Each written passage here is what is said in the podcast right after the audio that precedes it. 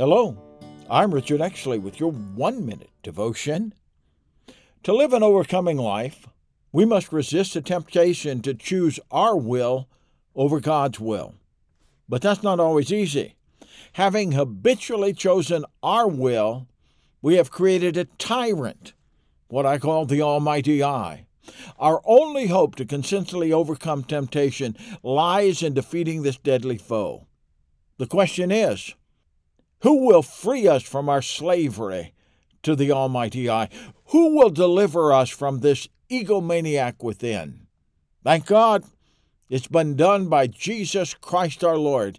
He has set us free. Lord Jesus, help us always live as overcomers. In your holy name we pray. Amen.